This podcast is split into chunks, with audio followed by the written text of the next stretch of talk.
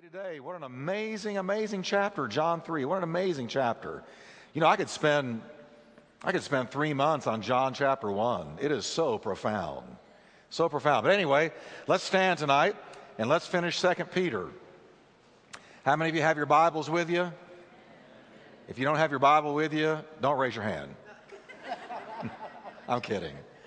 Uh, but we, I, I put it up here because I want you folks to kind of see it like I see it. I want you to kind of learn to look at what I look at and let things jump out that jump out at me. And I'm, I'm really wanting my passion for the word to be caught and not just taught.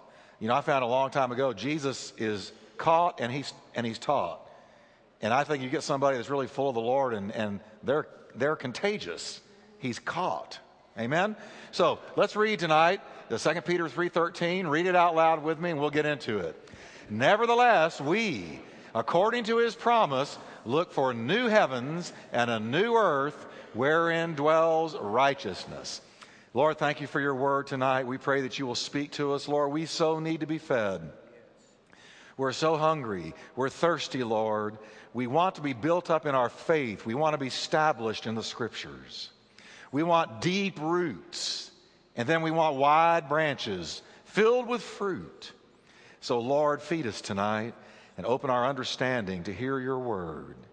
In Jesus' name, amen. amen. God bless you. You can be seated. Well, how many of you are enjoying this weather? Amen. Praise God. All right, now let's just uh, look at a couple of the words here in 2 Peter 3:13. We're headed towards the close. And uh, remember, Peter's been talking about false teachers. And I want you to keep in mind something here that uh, so did Jude, so did First John, so did Paul. I mean, you just take the, the major New Testament writers, and it seems to me they were all concerned about false teaching. So it must be that false teaching is an issue. You know, we got a little saying, you'll see a lot of bumper stickers don't mess with Texas. But here's what God says don't mess with my word. If you don't think he means that, just look at the end of Revelations. If you mess with his word, all those plagues are yours free. So God says, don't mess with my word. My word matters to me. So that's why we need to be rightly dividing the word of truth. We need to really care about his word because he does. And I, have noticed that in the Old Testament, we're introduced to God the Father. You ever notice this in the Old Testament? God the Father. And he's spooky. He's spooky. David loved him. The prophets spoke for him. But I'm going to tell you, you read Hebrews, and those people are talking about God's voice making the ground shake when it came from the mountain, and how they trembled and how they were afraid. And they said, Don't let him speak to us. God was scary, in a sense, in the Old Testament. You come to the Gospels, Matthew, Mark, Luke, and John, and we're introduced to Jesus. After the Gospel, starting with Acts, we're introduced to the Holy Ghost. So you've got God the Father in the Old Testament, God the Son in the Gospels, and God the Spirit in the letters and in the book of Acts. We're introduced to the Spirit of God. And as the Spirit of God was moving through the church, he really, and, and let's remember, he, he's the one who moved on Peter. All, all scripture is given by the inspiration of God, not the ideas of men. The scriptures are not good ideas, they are God's ideas as holy men of old were moved, carried along, borne along by the Holy Spirit.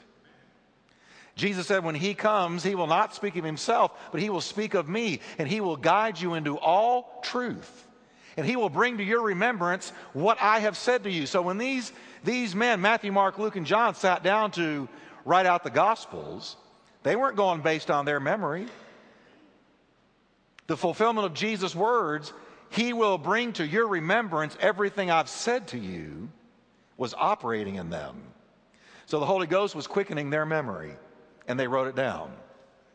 But I noticed as the Holy Spirit moved on these men, let's just keep in mind now, it was the Spirit who was concerned about the twisting and the skewing and the misrepresentation of the Word of God.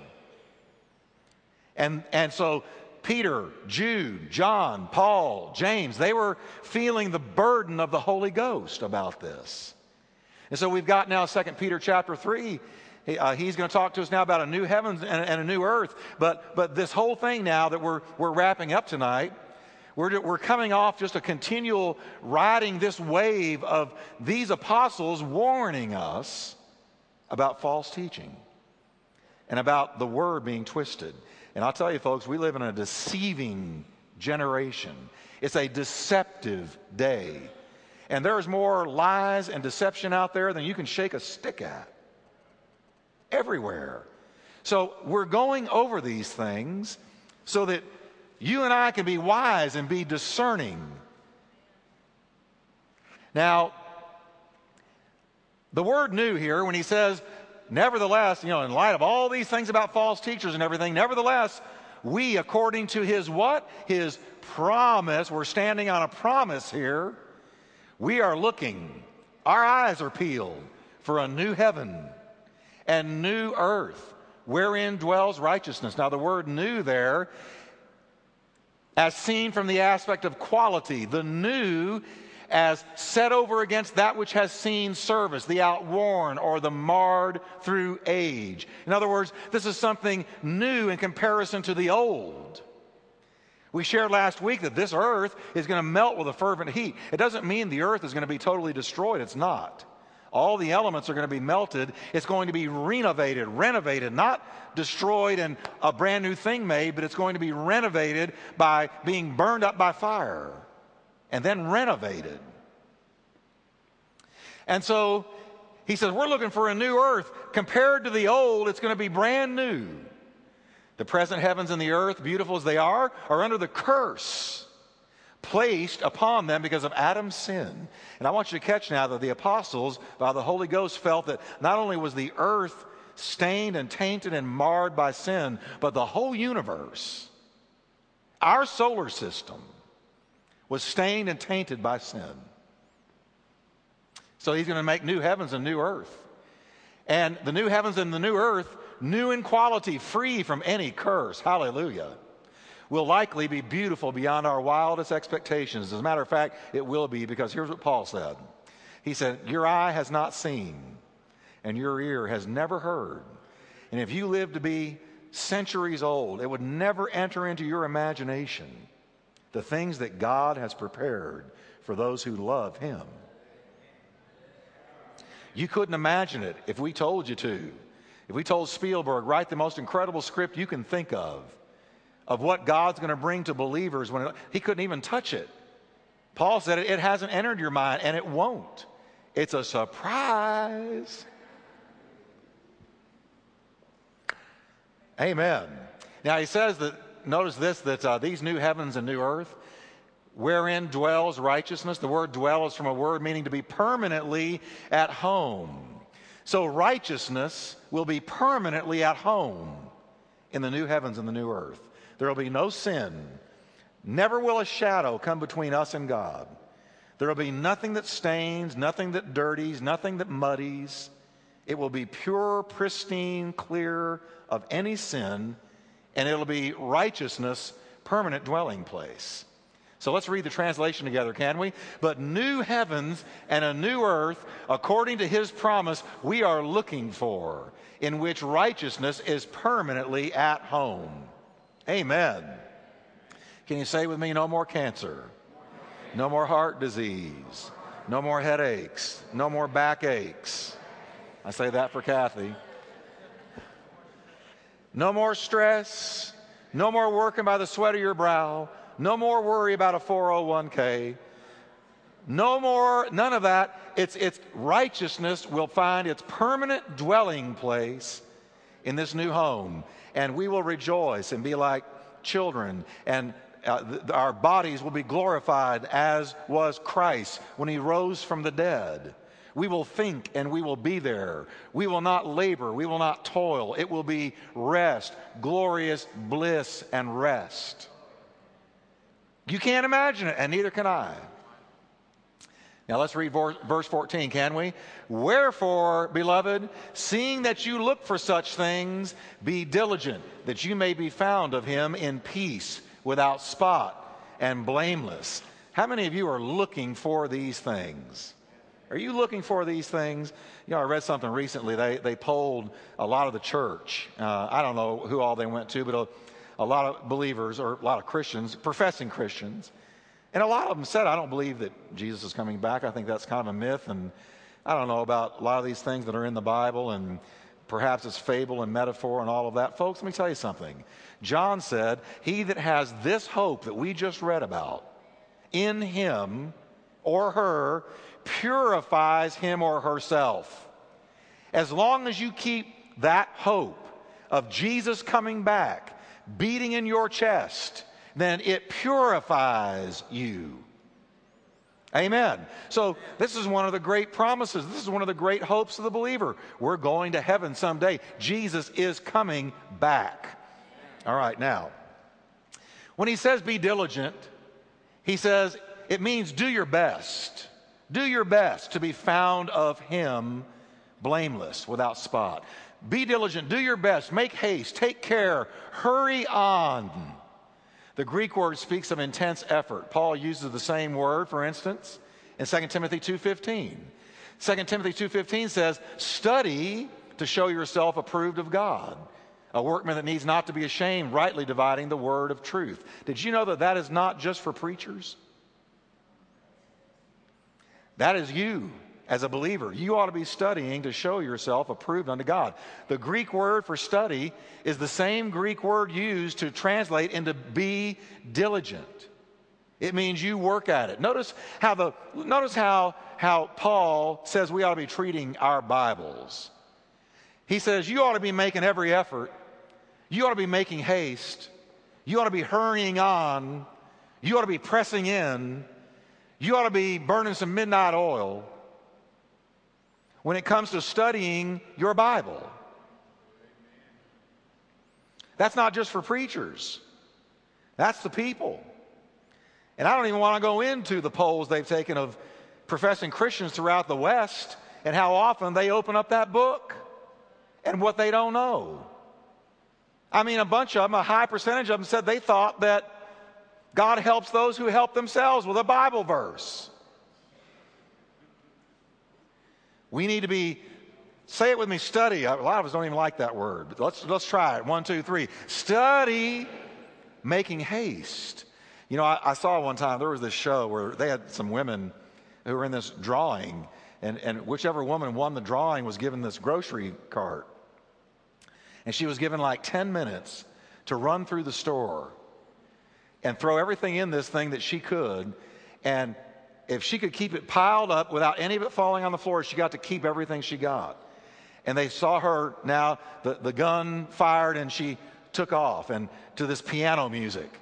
And she just made a fool of herself, running up and down these aisles, grabbing all these different things, throwing them in this grocery cart.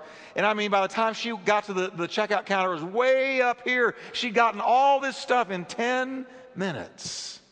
And you know what it was? It was, you know, fig Newtons and Oreos and cereal and, you know, bread and stuff that is going to be gone next week, but she acted like her life depended on it.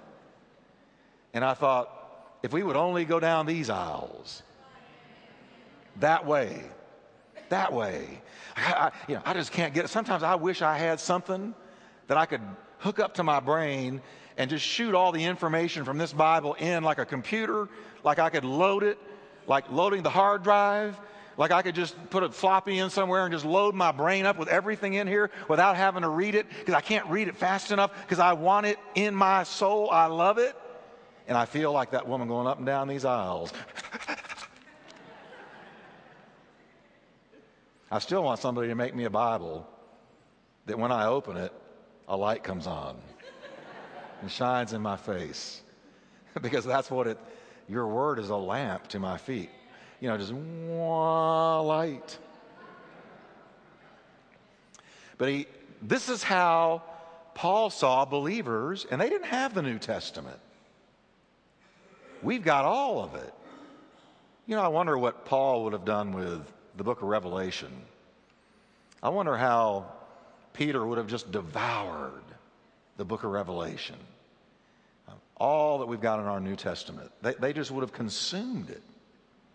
So here we have it. So we should study And so, do your best, says Peter, to be found in relation to him in these conditions. Do your best, be diligent to be found, first of all, in peace.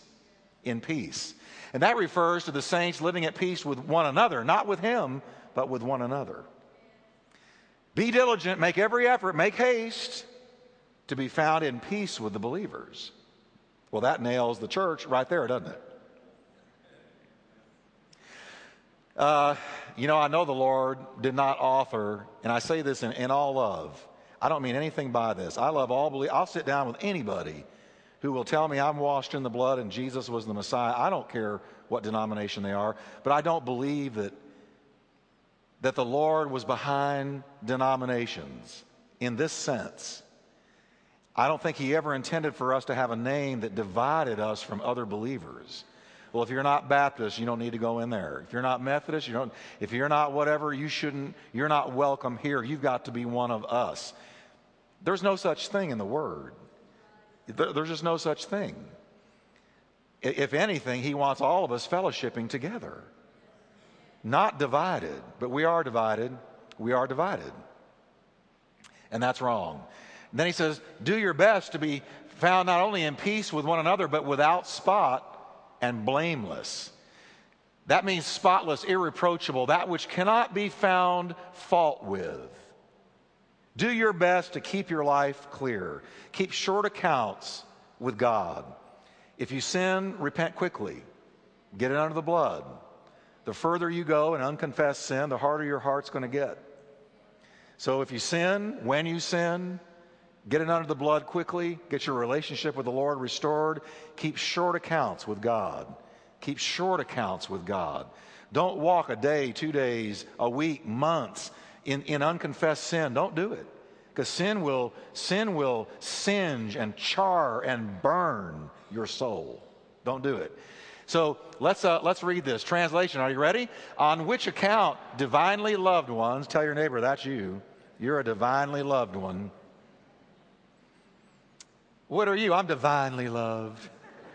I just hear that. But that's what it means. When he says beloved, that's exactly what it means in the Greek divinely loved ones.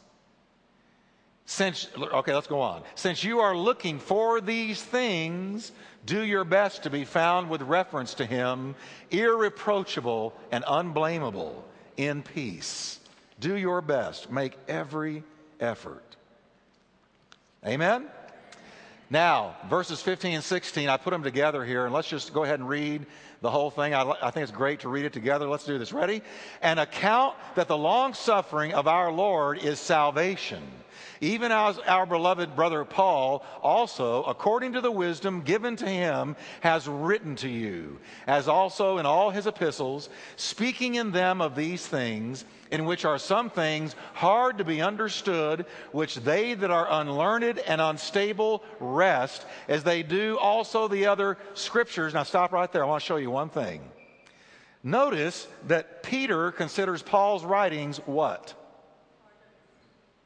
What is the last word in the second of the last line? Scriptures. Notice this. Here's Peter. Now, Paul was a Johnny come lately. We, we know that. He wasn't one of the 12. He was he wasn't knocked off of a horse. I don't know where we get that. He was walking. There's no horse in that story. I can't tell you how many times I've heard that. He was walking on, and God knocked him off his horse. He wasn't on a horse. Just for the record, there wasn't no horse in that story. He was just walking, and suddenly the heavenly light shined on him. He was slain in the spirit, knocked to the ground, and he heard a voice. And the voice, Saul, Saul, why are you persecuting me? Well, that shows us that if you do it to God's kids, you've done it to him. He was persecuting God's kids, and Jesus said, Why are you persecuting me? Me. And we know that he was blinded, and for three days he was without sight. And Ananias was sent down the street called Straight. Boy, that'll preach. He went down Straight Street and went and found Saul and prayed for him. His eyes were open. He received his sight. And I mean, he, was, he, he stood up preaching and preached the rest of his life. He was three years uh, seeking God and getting all of his theology rearranged. Then he met with, went and uh, met with Peter. And Peter at first didn't believe that he was valid, but as, when he became convinced that Paul was valid, he introduced him to the other disciples and he was received. But he was not one of the twelve, he came later. But notice how Peter says, and this, we need to know this because a lot of people in our day attack Paul. And they say, ah, oh, Paul, you know, come on. He was just a religious Jew and he lost his mind and filled with guilt, he turned himself over to Christianity. No, listen. Jesus apprehended him by his own words. And when he, and, and he was brought to Christ, he gave his life to him. He was called to go to the Gentiles. And now, look, Peter says his writings we consider, I consider Scripture. Scripture. And I think that's important. And so he's talking about now these, these false teachers who were not only skewing what Peter taught, but they skewed what Paul taught. And he said they do it to their own destruction. Now, I want you to notice I have it underlined up here, our Lord, account that the long suffering of our Lord. What you're going to notice in these verses is the Lord Jesus is invested with the full attributes of deity. Peter is letting us know that Jesus was God. I'm going to say that this Saturday night. One way or another, that Jesus was God. We have just got to get our Christology straight. That in the beginning was the Word, the Word was with God, the Logos was with God, and the Word, the Logos, Jesus was very God. There isn't anything that was created that was not created apart from Him. So as you read these apostles, man, you cannot come away with anything but that Jesus wasn't just a good teacher. it was really funny. I was getting my, my glasses fixed the other day, and I was in this uh, optical place, and, and uh, I was sitting there waiting for my glasses, and this little woman, about yay high, came up to me, and she was probably 70 ish, I'd say, and she says, Well, I guess we're both waiting. And I said, Yeah. And she said, Well, what do you do?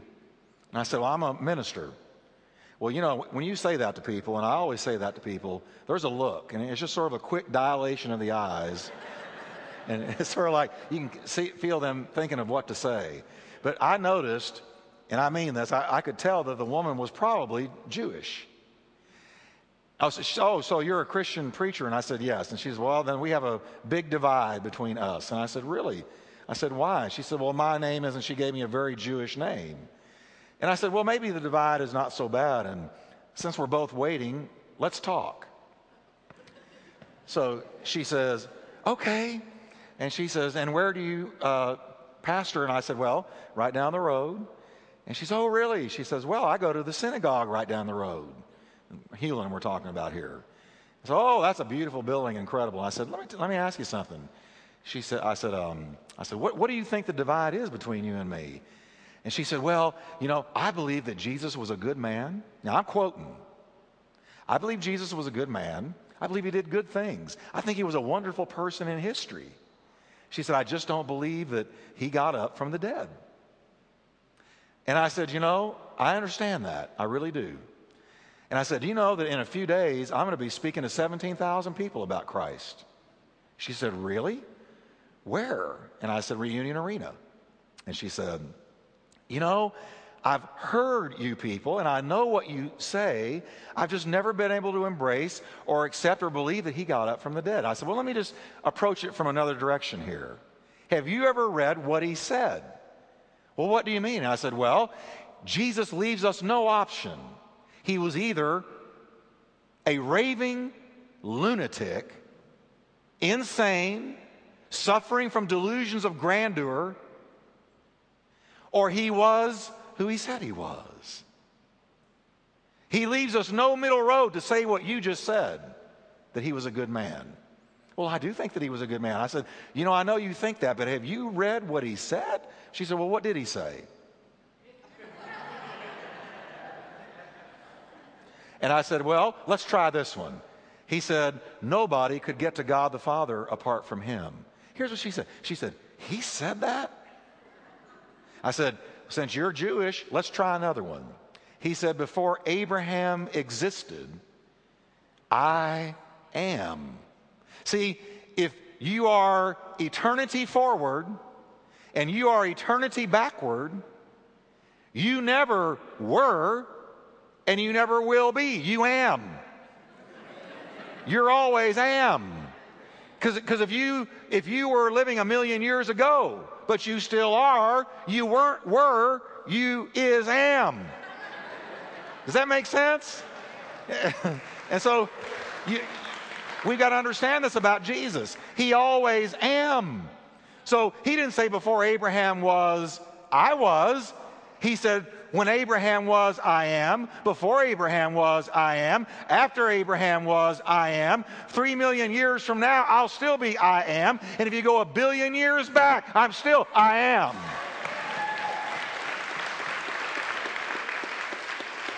And so she said, He said that? Really? And she was a little sweetheart, really and truly. And you know, look at me through these glasses and, you know, and now there's a crowd around. Well, crowd. There, everybody in there was around. And so before I knew it, I was so aware that Folks, there is such an incredible misconception about even who Jesus said that he was out there. He has been so attacked and so diluted and so polluted and so watered down that people don't even really know what he said. This precious little lady has lived her whole life in Jewish synagogues and didn't even know that Jesus said that about Abraham. And I said, Well, I got to go. I have really enjoyed talking to you. And she said, I'm going to think about what you said. I said, please do, and go home and read Isaiah 53. He said, okay. Well, I walked out of there and I said, Lord, the fields are white for harvest. The fields are white for harvest. So, this is what I'm saying. He wasn't just somebody, he won't let you say that about him. You have to say he was either totally paranoid, schizophrenic, crazy, deluded, out there, or he was who he said he was. What are you going to do with what he said? Now, all right, it is he who waits and is long suffering. He uh, is he in his union and co equality with the Father who rules all things after the counsel of his own will. The long suffering of God, as we have already seen earlier, gives opportunity for repentance and thus salvation for the lost who put their trust in the Lord Jesus. So, you know who he is? He's our Lord, and he, and he is God. He's God. Thomas said, My Lord and my God. Amen? Now, in verse 15, Peter claims wisdom for himself, but he recognizes that Paul has the gift also. Notice that Peter considers Paul's writings to be on the level of Scripture, and we already pointed that out, and um, I think we all need to know that. Now, he says, which they that are unlearned and unstable wrest. Now, that word wrest, W R E S T, for those of you listening by radio, wrest means to twist or to turn away. Now, I found this really interesting. This is the word Peter used. The Greek word meant to twist or to turn, but you know what? The noun form refers to an instrument of torture. And so, this is exactly what false teachers do to the Word of God they torture it. They torture the word. They, they, they, they put it to the rack. They, they twist or they dislocate it. You know, they take the word, this beautiful word, and they just, in their interpretations and the way they bring it over, they torture it. It's just, it's horrible what they do. They, you can hear the word coming out of them just screaming sometimes, Help me! Somebody tell the truth about me. I'm being tortured. This is terrible.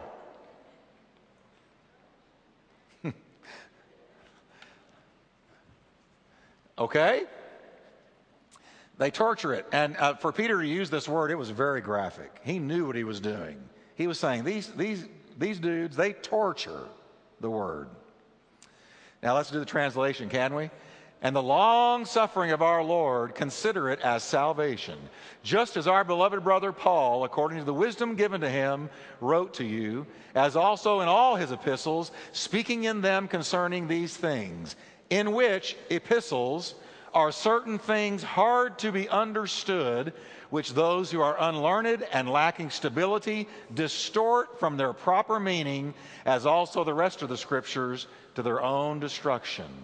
All right, we're almost done. Can you read 17 and 18 with me? You therefore, beloved, seeing you know these things before, beware lest you also, being led away with the error of the wicked, fall from your own steadfastness, but grow in grace and in the knowledge of our Lord and Savior, Jesus Christ. To him be glory both now and forever. Amen. Good stuff. Now, since the recipients of this letter had knowledge of the things which Peter was telling them, here's what he's saying to them You are without excuse, you readers of mine. And that means you folks here tonight, too, and everybody listening by radio, all of us who are professing Christians, we're in this.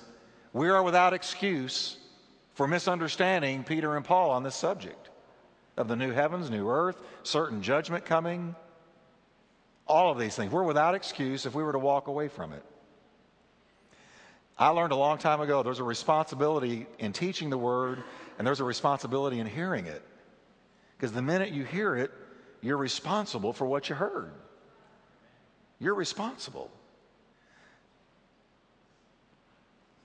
So, the word beware, he says, beware lest you fall from your own steadfastness, means to guard. It's a military term that Peter used in the Greek language. Beware, it means be on your guard. Don't kid yourself. The enemy is walking around like a roaring lion looking for who he can eat alive. And so you got to be on your guard. He's out for you, he's out for me, he's out for believers. So being led away, somebody who is led away from these truths, means to be carried away with. To be carried away with. Error, the word error means a wandering, a straying about, whereby someone led astray from the right way roams here and there, hither and thither, aimless wandering. That's what happens when you get taken out of the truth. You are, you are an aimless wanderer. Ever seen any of them that used to be in the church? I have. I have. And now they've walked away from these truths and they decide, they aimlessly wander. They're, they're, there's, a, there's a vacuousness about them. The word fall, fall from your own steadfastness, it doesn't mean, mean just to stumble and fall, but it means to fall out of. You're not just falling, but you're falling out of something. What are you falling out of? You're falling out of the truth. You're falling out of something. Not just falling down, you're falling out. You're falling out of something. Wicked is lawless, and it's speaking of someone who breaks away from the restraints of law and gratifies his lusts. Now, when he says, Now, but you folks, don't you be led away, don't become wicked, don't be wandering around, don't stray from the truth, but you grow in grace. Not only don't fall from your own steadfastness, but be so firmly rooted as to grow branches and bear fruit. Amen. Now, grace, grow in grace, he says, grow in grace. Grace is speaking exclusively of the grace of the Lord Jesus Christ, the grace of which he is the bestower and the author, grace for daily living, the sanctifying work of the Holy Spirit in the yielded saint. How many of you in here have, have ever um, worked out with weights in, in any way, just once or twice even. How many of you have been in a gym and you've seen what's called a spotter? A spotter gets behind somebody with the big barbells who's bench pressing usually. You're laying down on that bench and you've got this weight and you don't know if you're going to be able to, to, to do it. And so you push it up and that thing comes down. And if it's too hard for you to push up, say, spotter, spotter, and some muscle bound thug comes up and stands over you and, and he puts a couple of fingers around that bar and he says, Come on now, pull. And you and you push while he pulls, and the two of you together are able to push that weight, and so he spotted you. That's grace. That's what grace does. God says, Love that person.